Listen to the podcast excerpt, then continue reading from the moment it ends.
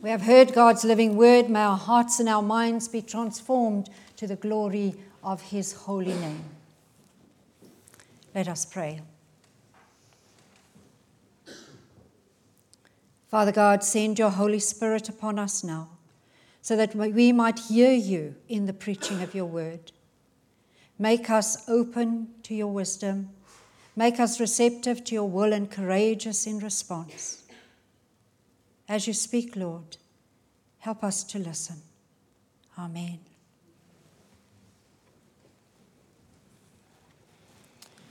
Nostalgia. Nostalgia is such a lovely thing.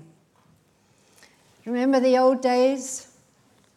Those glorious times when everything seemed to go so smoothly, when things worked and people cared about each other when people cared about their friends and their neighbors and those they meet up with now and again.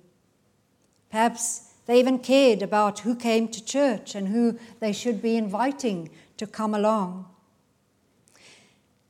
And in those days, there seemed to be such unity in the workplace and in the neighborhood. Everyone looked out for each other. And did it not seem as, God, as though God was much closer to us in those good old days? The Bible tells us that the people of Israel suffered from nostalgia. They had gone through a succession of wicked rulers who had led them away from God. In fact, they were at a very low point in their history at that particular time. The kingdom of Israel had been divided and weakened. First, the northern and then the southern kingdom had fallen to their enemies. The land had been laid waste, and the walls of the city had been torn down. Even the temple of God, where they worshipped, had been ransacked and destroyed by their enemies. And sadly, only a remnant of the people remained faithful to God. And they were in exile they were in exile in Babylon, a nation oppressed, weeping in sorrow on the banks of the river Babylon. And they were nostalgic. And they remembered Zion. And they missed their holy God, the Bible tells us. And then, through the prophet Isaiah, God speaks these wonderful words to them. He says, Listen to me, my chosen. I am still here. You may be in exile. You may be in chains. You may be defeated and humiliated. You may be oppressed. You may be afraid. You may be forced into poverty and feeling lost. And you may be weeping. But you've never ceased to be my people. And through the prophet, we see God opening his arms out wide to Israel, drawing them close to him, telling them where their comfort lies and where their healing is to be found. And folks, we must listen. We must listen because the God of nations, the God of the universe, the God of Abraham and Isaac and Jacob is also the God of individuals of you and of me. And He sees the pain in our hearts. He sees the pain of nations. He sees the pain of struggling people. And He notices every tear that is shed and every fear nurtured in the heart of every individual. And amazingly, his word still speaks to all the faithful who are struggling to make sense of life and all the changes that it brings. Through God's word, He comes close to us. And He not only says to His people who are struggling, receive my comfort, He also tells them that they have a role to play in receiving that comfort. And so God says, Remember this. the holy God of Israel, is your Redeemer, the God of all the earth. So do not be afraid, however desperate things might look. However desperate the future may seem. Because I, because I am the Lord Almighty. I am in control. I am the Creator God. And I know you.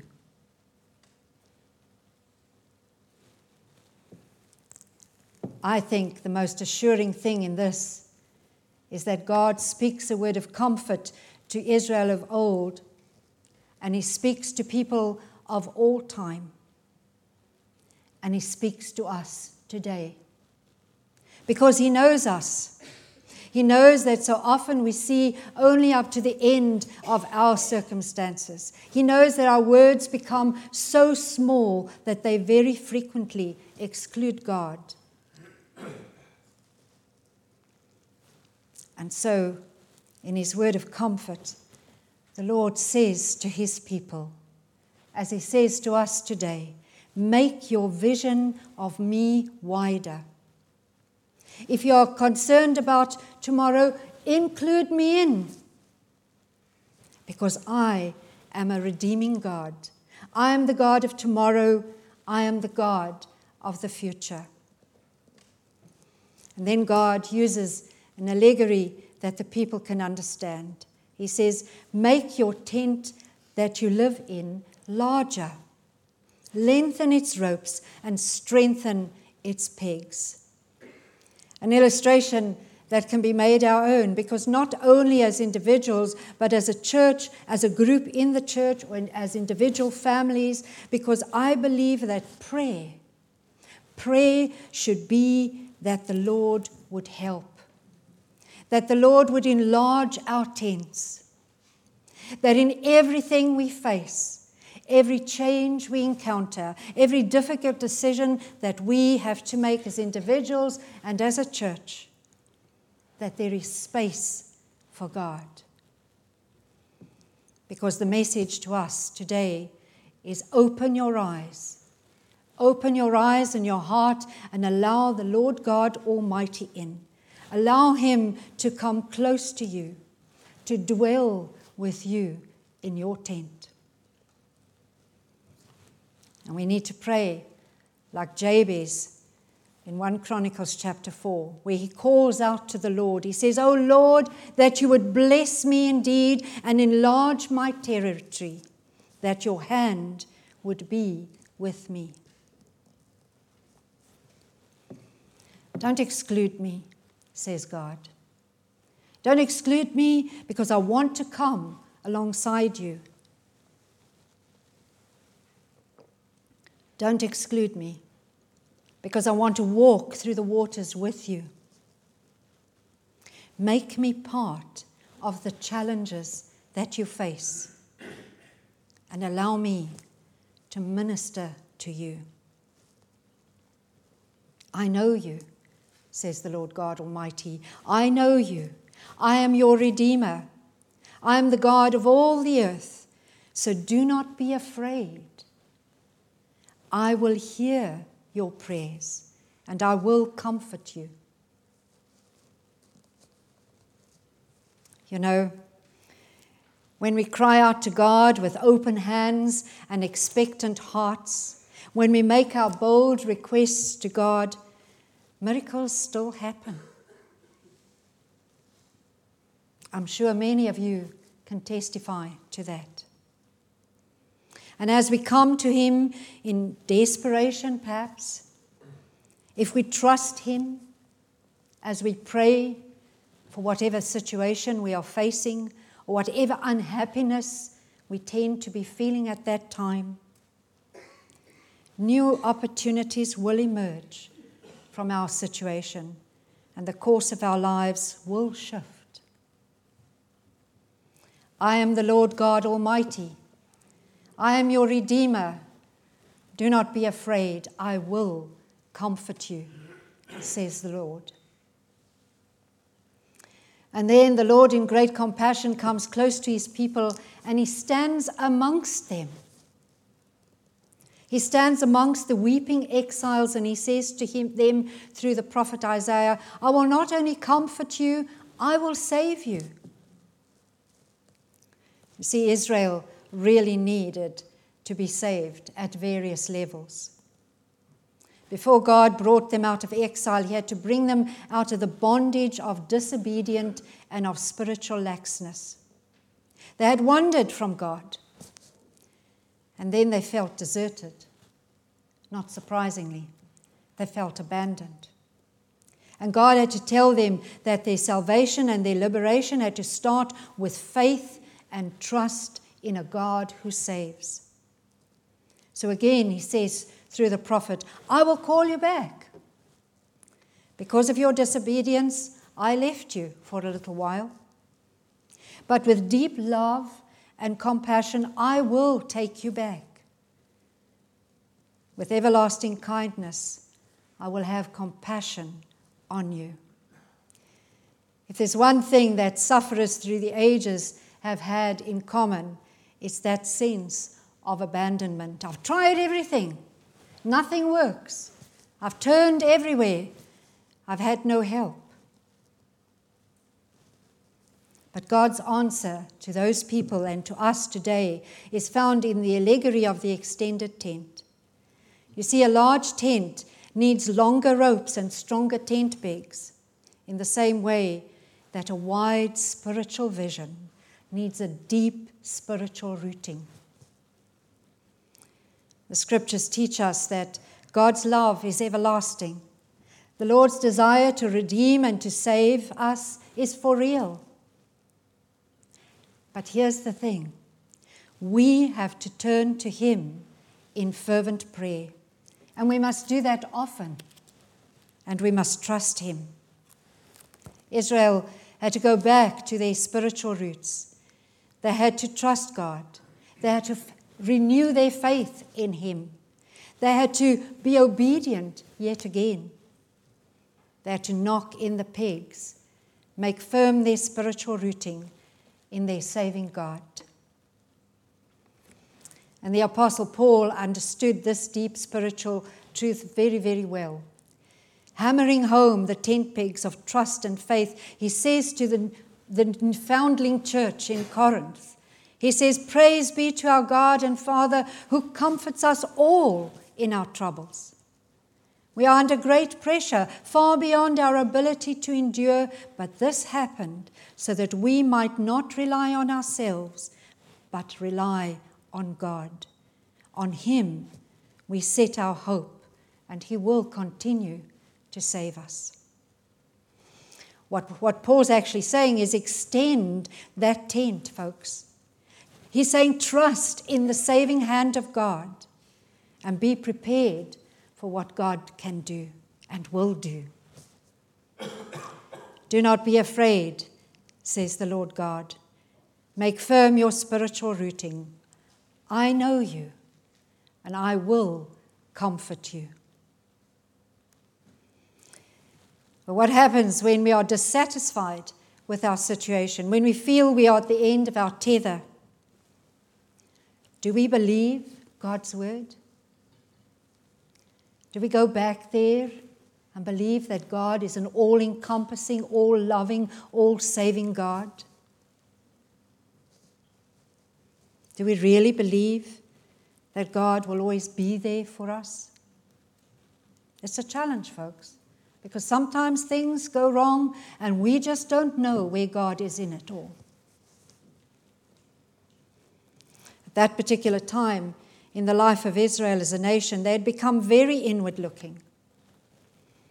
And so perhaps they were wondering whether a promise from the Almighty Creator of the universe was enough for them to be assured not only of their salvation, but also of their future.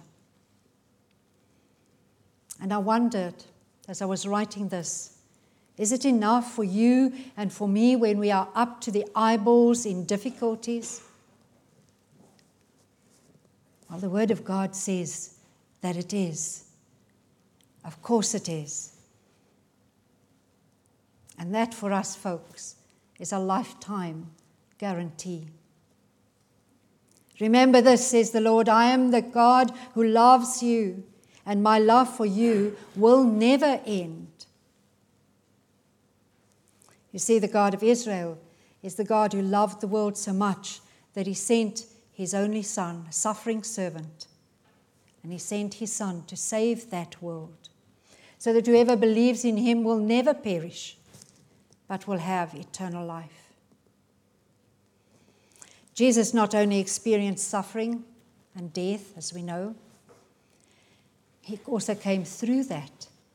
And he came through that for you and for me. And just as new life came through the death of Jesus Christ on the cross, so too new life can be found in the deepest recesses of suffering and of difficult change that we have to experience. If we look through, at it through the eyes of faith. You see, the God who loves us is also the God who carries us, who hears our prayers, who heals us, who gives us endurance during difficult times, and who pours his peace into our lives. Do not be afraid, says God as he stretches out his arm to us. I don't know, I work, I think in pictures, folks, but when I read that, I can see God stretching out his arm, saying, Do not be afraid. You are held in the unbroken, unbreakable clasp of my everlasting love. We don't have all the answers. There are so many mysteries in life and so many things that happen that we think, where are we going now? But the one thing that we can cling to is what we know is true, and that is our Lord God Almighty and His wonderful word that encourages us every day. And when we sit and remember the good old days, when we become nostalgic about the way things were when we were younger, the days before economic struggles, before high petrol and heating and food prices, before mission presbytery mission plans and all the change that that will bring. When we become nostalgic, folks, we must remember that our God is the God of all the earth, and He wants us to include Him in. And He tells us to extend our tents, to broaden our spiritual vision, to broaden our vision and our knowledge of Him, because He is the God who saves. He wants us to trust Him always. He is a God who shows His love to all of humankind. No one is excluded. And He tells us to knock in the tent pegs deeply and deepen our roots of faith. And as always, the Lord has the last word. And He says, The mountains and the hills may crumble but my love for you will never end. I will keep forever my promise of peace. So says the Lord, who loves you and who loves me. Amen, and thanks be to God.